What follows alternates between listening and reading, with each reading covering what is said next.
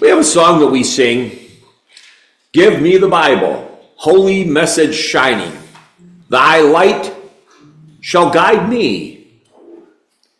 A Christian writer recalls a time when he was scheduled to attend a lectureship. He was going through the campus of the Ohio State University. As he was being driven to the lecture, he passed the new Wexner Art Center. And the driver told him, This is the new art building for the university. It is a fascinating building, designed in the postmodernistic view of reality. Postmodernistic view of reality. What does that even mean? Well, apparently, the building had no pattern. There were staircases that didn't go anywhere. There were pillars that didn't support anything. And the architect was praised by somebody, anyhow, but it seemed like he got praised for what he built, for designing a building to reflect how he saw life. He saw life as going nowhere, I guess, and it being a mindless and senseless maze. The Christian writer turned to his driver and asked, Did they do the same thing with the foundation? To that, the driver laughed and said, Oh no, you can't do that with a foundation. Then the writer commented, You can get away with the infrastructure of a building being mindless and senseless. But once you start tampering with the foundations of a building, you get you begin experiencing serious side effects. You know, I've talked with contractors. Robert would know you've you furnished old homes. They can tell you that they don't care about the rest of the house. They don't care what it looks like. If they're going to redo something, the first thing they look at is the foundation. Is the foundation sound? They'll invest their time and money most of the time. But otherwise, they won't even touch it. Our text this morning is found in 2 Timothy chapter 3, verses 14 through 17. 2 Timothy 3, 14 through 17. This is what our text is telling us today. It is talking about the foundation.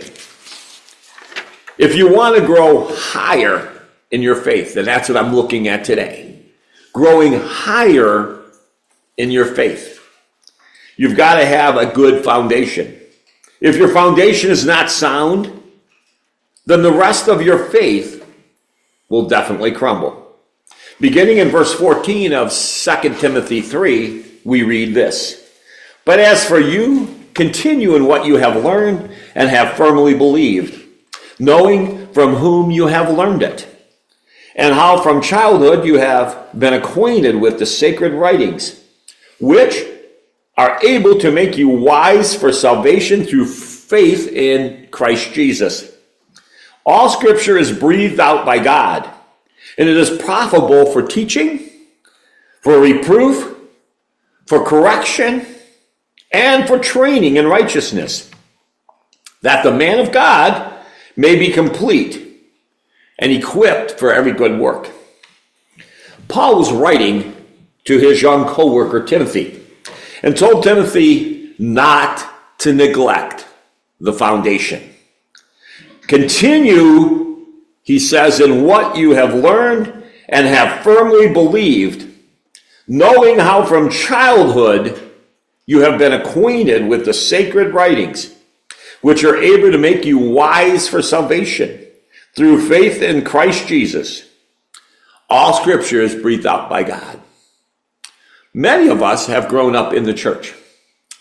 I'm sure if we think back to the foundation, I think back to the memories that I have of growing up, that you, we got washed up. Um, my grandkids hate it when I do this, but if my mother saw something on our face, she would lick her thumb and wipe our face. Grandkids, when they were young, not so much. I don't even try it now with the two little ones in Virginia because I know that our society, we just don't do that anymore, I guess. But anyhow, you think back of the things that you learned the songs that we used to sing and the you know just the enthusiasm we put it remembering a bible verse i remember sitting up in the front and uh, our minister would usually ask us okay this is the verse i want you to memorize for next week and then you come in there and he put you on the spot and you had to you know remember and speak back the verse that he gave you and and and some of that but we always stuck with that foundation everything i can think about was all centered around the bible the foundations of our faith and what's Paul saying in this? The sacred writings, the scripture, is your foundation. And you know what you can trust. And you know you can trust that foundation because it belongs to God. We know that the Bible, as it says, is God's breathing. It's God breathed. Well, what does that mean? It means that there's no other book. There's no equal to the Bible that you can have in your hands. God has breathed into the Bible and he gave it the life of his own. Do you remember when God created Adam? What did he do? We know that he took Adam, he made him out of dirt, and he made him into a living thing. And in Genesis 2 7, it says, The Lord formed the man of dust from the ground and breathed into his nostrils the breath of life. And the man became a living creature. When God breathed into Adam, he became a living creature and God breathed the Bible, it became a living book. Wait a minute, a living book. How many people in our society today say it's a dead book, it's so outdated that, you know, we have to redo it? Wait a minute.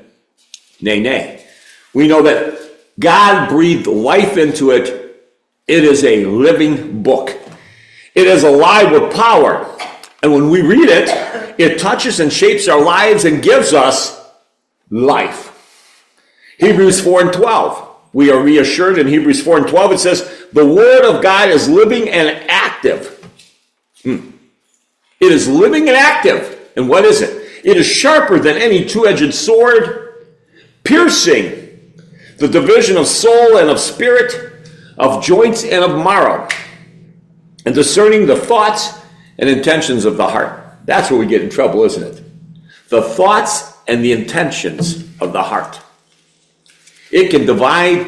And how many times did it say Jesus knew what they were thinking? The power he had over them. Where they even started to talk amongst themselves, didn't they? Well, wait a minute. Before we answer, well, if we say this, he's going to say this. If we say this, in contrast, he's going to say this. They realized they were trapped in their thoughts. Jesus, God, is the living power. We know in the book of James, of John, sorry, Gospel of John, it says, In the beginning was the Word. The Word existed from God creating. God created the Word for man, not man for the Word. Isaiah 55, 10 and 11, what does it say? As the rain and the snow come from heaven and do not return there, but water the earth, making it bring forth and sprout, giving seed of the sower and the bread to the eater, so shall my word be that it goes out from my mouth, and it shall not return empty to me, but it shall accomplish that which I purpose, and it shall succeed the thing for which I sent it. We know that the Bible is a living book. In 1941, from what I understand, I did not know this until I was looking up some of this. J.B. Phillips translated the New Testament. From what I understand, he was a minister at a congregation over, like I think it was over in England or Great Britain, that area. So today, English speaking Christians have dozens of Bible translations that we can choose faith from. We can choose between different languages, different translations. In Phillips' day, there was a very few translation options. But today we would recommend a translation probably done in notable teams of scholars. There are many people use the original King James. They feel comfortable with that. For modernization, there's the New King James, which takes that and puts it. There's the American Standard Version, I'm starting to look, I, I'm just toying with this idea. Some of the verses I'm reading, you can see, should go along with the King James or the American Standard Version. I'm reading from the English Standard Version. But you have to be careful. I want to put a footnote right here. You do have to be careful with the translations that you have. I would say that not every one, I believe, is translated correctly. And even this J.P. Phillips, the reason I bring him up is he admits that he did it more or less solely, individually. There is room for mistake. He did the best he could at the time to try to make a resource for his church, his congregation. But he even recommends that you would look at the, the ones that had scholars that knew the original Greek and Hebrew and, and the translation. And sometimes the tr- trouble is that you can't find a word that translates equatively between English and some of this language, but they try to do the best that they can with that. And you would look at those. But following the work, translating the New Testament, J.P. Phillips wrote, Although I did my utmost to preserve an emotional detachment, I found again and again that the material under my hands was strangely alive. It spoke to my condition in the utmost can, uncanny way. And I would say that when we read the scripture, that's what I was focused on. That we realize that we have an active tool speaking directly to us. God's written word is a powerful force. And frankly, all we need to do is speak its words. And when we do speak the words of Scripture, people need to be convicted and are faced with the need to change. Even Satan himself couldn't deal with the power of God's word. Do you remember the story of Jesus fasting in the wilderness 40 days and 40 nights? The devil found Jesus and tried to tempt him, didn't he? And do you remember the words that Jesus spoke that stopped Satan in his tracks? Every time Jesus was tempted, he said, It is written. It is written. It is written. Jesus didn't say, Satan, I tell you. He didn't say, This is what I believe. He said, It is written. In that statement, Jesus was protected. He was the Son of God, and you know that He'll do the same, and the Word will do the same for us. It's hard to comprehend the forcefulness of God's words you may not understand the power of the words in the book you hold, and I may not fully understand its power, but we know it's there, and we know that we can trust it. Now, Paul takes this one step further. He basically implies that we need to know what the Bible says in order to know what is right and wrong. Because the Bible becomes the foundation of a morality. When you look at the immorality of the world today, you know that some people, it's just shocking to see what some people think. I think about, I grew up in a foundational of the church. I think about using God's word. And we know that that forms our morality, the difference between right and wrong. I'd like to repeat today's text. All scripture is breathed out by God and is profitable for teaching and reproof, for correction, and for training in righteousness, that the man of God may be complete, he may be complete, equipped for every good work. There was a man who told of visiting his grandmother's house as a boy. She would buy a jigsaw puzzle and then throw away the box. I watch as I go a lot of times when I visit my mom, she's excited to show me in the room, her and one of the nurses, maybe a couple other people, but my mom uh, is the primary person that sits in and, uh, and that works on that, and the nurse will come through.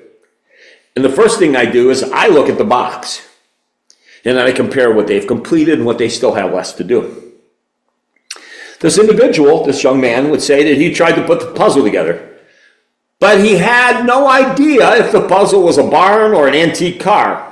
Because without the picture on the box that his grandma threw away, he had no idea how the puzzle pieces would fit together. And then he viewed and he said, You know, the Bible is like the picture on that box. that helps us see how the picture all fits together. The Bible sets the tone of what is moral and what is not moral. You think about it, God's the one that created.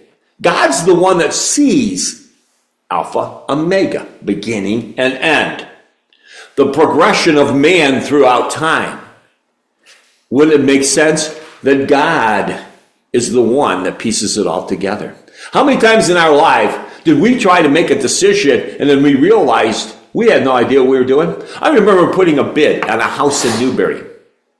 My wife and I were shocked when we wanted to move and we put a bid down that we thought was fair and did not get it. We are totally happy where we are now. We didn't understand the future at the time. We thought that's where we had to be.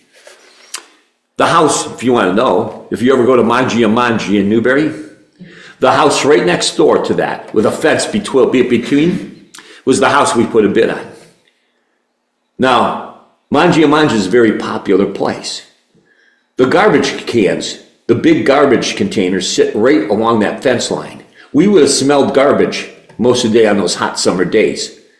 I'm not sure that that was the ideal place to live. At the time, we thought it was Mangia Mangia. That was a post office at the time. It wasn't Mangia Mangia.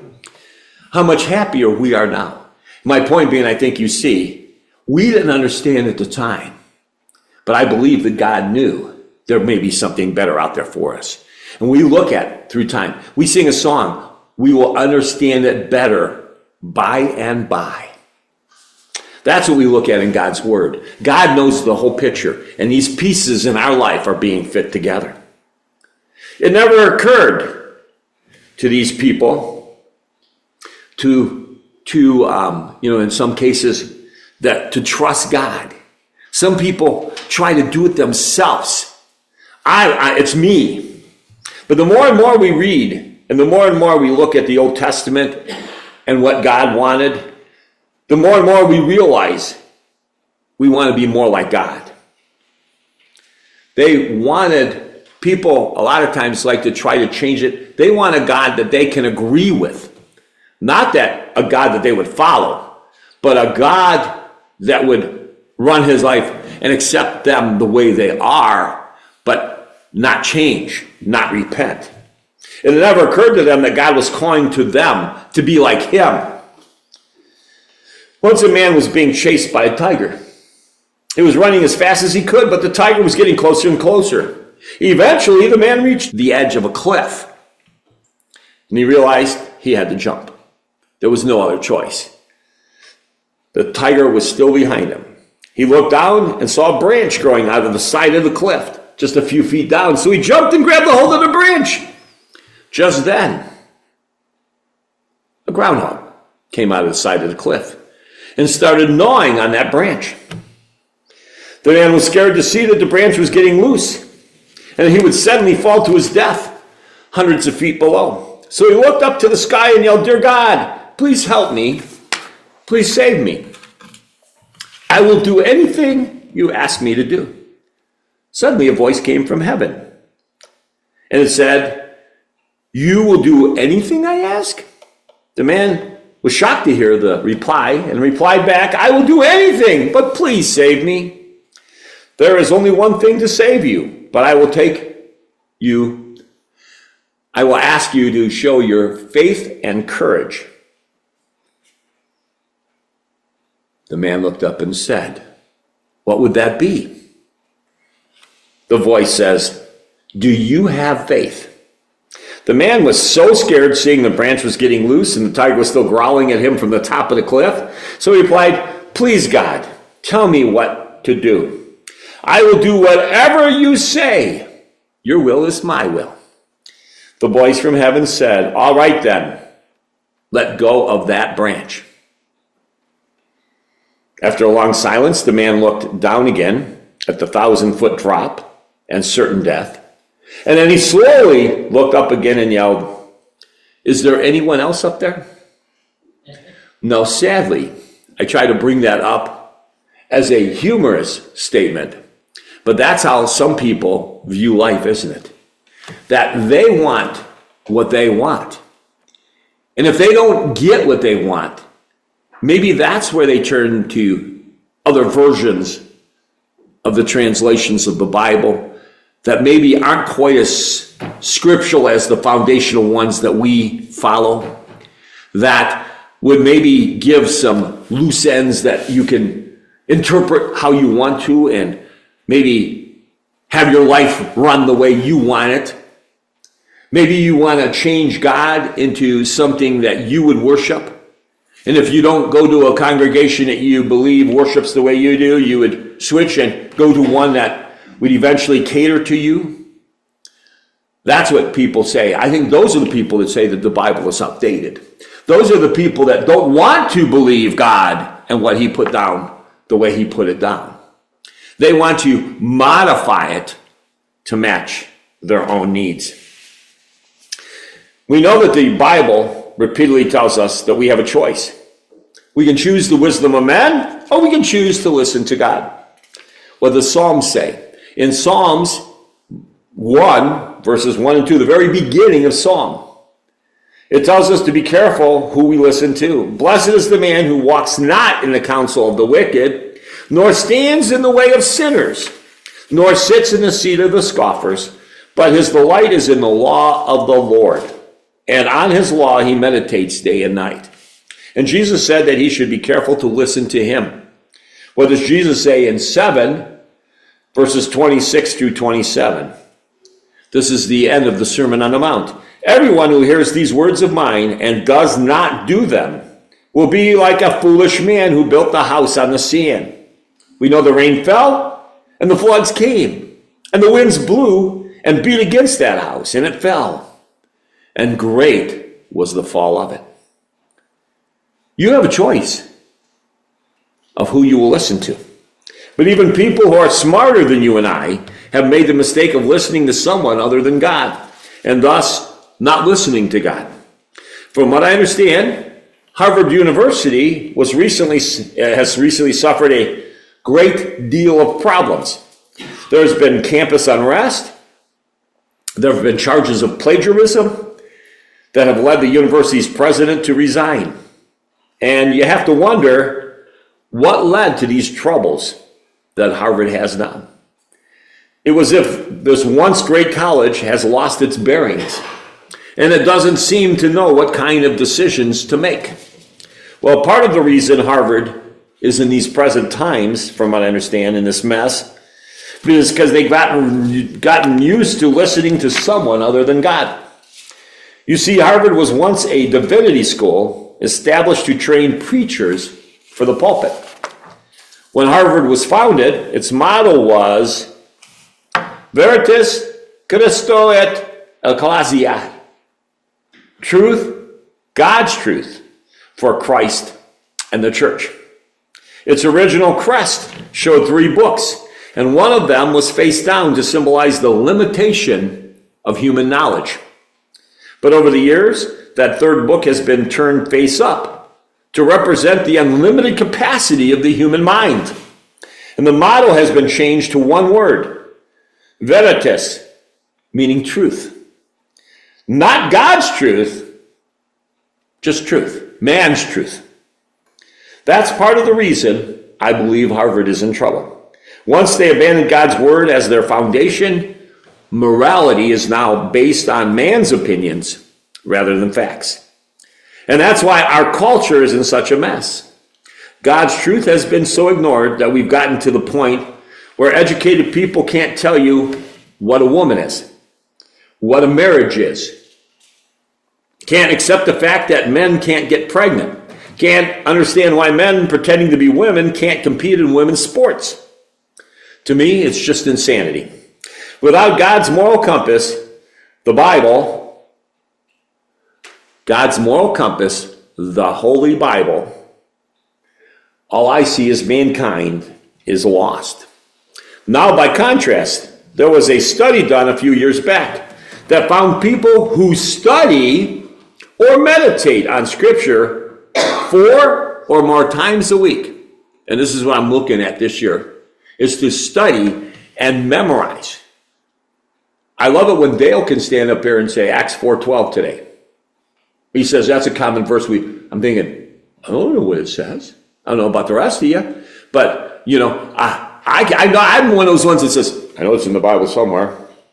And then I love that my smartphone, like a lot of you do, that I can look up a word or verse or phrase and then it can tell me what verses it might be in and so on. But anyhow, this study found that if you just read, meditate, more than just read, but you actually digest and meditate on what that's what I was saying this morning, trying to focus more. Meditate and try to you know just digest these verses. They say that the rule is this. If you do that four times or more a week, they found that people who did this were 228%, which means 2.28 times more likely to share their faith with others. Over 400%, or over four times more likely to memorize Scripture. They were 59% less likely to view pornography. And they were 30% less likely to struggle with loneliness. I started to look at that. I kept always saying, you know, I give credit to Tom and Dale because they memorized these scriptures. And I started to think, well, how many years have I been saying that? You know, for a few years now. When it tells me in this study that I would be more, four times more likely to memorize scripture if I were to study and you know, just meditate on God's word at least four times a week. So that is what I'm going to look to do. Bible shapes the morality and strength of believers if we just do that, if we study and look at. In our text, Paul tells Timothy, continue in what you have learned and have firmly believed, knowing how from childhood you have been uh, uh, um, acquainted with the sacred writings, which are able to make you wise for salvation through Christ Jesus. What are the sacred writings? We know the Bible. They are the foundation of salvation. Scripture makes us wise for salvation through our Lord Jesus Christ.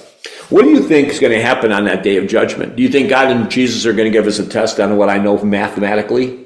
You know, the calc 1, calc 2, the equations, the formulas, the opposite of b plus or minus the square root of b squared minus 4ac all over 2a. Da, da, da, 2. That's quadratic formula. Pythagorean theorem, a squared plus b squared equals c squared. No, that has nothing to do with what's in play. For the doctorates, for the men that can come up and say, I have, you know, I didn't know that Rob Sidwell has like three doctorates. Did you know that? In his last sermon, he talked about, you know, a doctor. He, he made the phrase, I'm a doctor, but not in that sense. And then I found out later, doesn't he? He has three doctorate degrees. But you, I mean, that's what he says. He doesn't show that. But, but even him and all the history and so on that he knows, that's not what's on the play. The play is how did we have our foundation, the Bible, and how does that foundation match in our lives? It's abandoned. If, if we abandon the Bible as a foundation of our faith, then we don't know, and we don't know anything about Jesus, then we know we're in trouble. Timothy, he's saying, Timothy, know your Bible. That is what the writer's telling Timothy. Because if you don't know your Bible, and you could lose out on knowing Jesus, that would be a great tragedy. My, I'd like to close with this. By contrast, the message found in Scripture can lead people to salvation. Almost everyone has heard the story of the mutiny on the Bounty. The Bounty was a British ship which set sail for the South Sea in 1787. The crew had been sent to the Pacific. They were going to plant fruit trees on some of the islands so other ships could use them later, like pay it forward. After six months on one of these islands, the sailors formed a mutiny. They liked the climate. They liked the native girls and the ease of the island life. And so they set Captain Bligh adrift at sea and set about living the island life. Unfortunately for them, Bligh made it all the way back home. And an expedition was launched, and 14 of the mutineers were captured and tried. However, nine mutineers, along with the six native men and 12 Tahitian women, settled on, I believe they call it Pitcairn Island, in 1790. Eventually, one of the sailors soon began distilling alcohol, and the little colony went downhill from there. Disease and murder took the lives of all the sailors except one. The one sailor who survived was Alexander Smith. He became bored and searched through the belongings of the dead men of the ship. And in an old chest from the bounty, he found a Bible. He began to read it and then to teach it, and to all the others he came in contact with. The result was that his own life and the lives of all those in the colony were changed. From what I understand, 20 years later, a British ship found the colony, and they were amazed that the little community of survivors were so happy and industrious. They found there was no jail, no whiskey, no crime, no laziness, all they saw were people who had built their lives on the foundation of God's Word. May we be strong and move forward together as a congregation as we move into this 2024. I like what we have done with each other, and that's what we're saying. We're trying to form, because who is the church? Us. The church is not the building. When we come, Lois always said, talked about, we go to church services. Well, I like to say, I go to church because I go to see you people together, worshiping together and strengthening. So I like to close with the words that Joshua was told. Joshua was now going to take over after Moses. And we know that Joshua was told, You now are in charge. And the shock of this young man. But what does it say in Joshua chapter 1? God encourages him this way Only be strong and very courageous being careful to do according to all the law commanded you. Do not turn from it to the right hand or to the left, that you may have good success wherever you go. This book of the law shall not depart from your mouth, but you shall meditate on it day and night, so that you may be careful to do according to all that is written in it. For then you will make your way prosperous, and then you will have good success. I believe God's telling us the same thing today. Be thou found faithful unto death, that you might receive that crown of righteousness set up for you. May we look at that today. Give me the Bible. For anybody in need of the invitation song this morning, whether it be to be baptized or to ask for the prayers of the congregation, we have the opportunity to come and make our life right as together we stand and sing that song of invitation.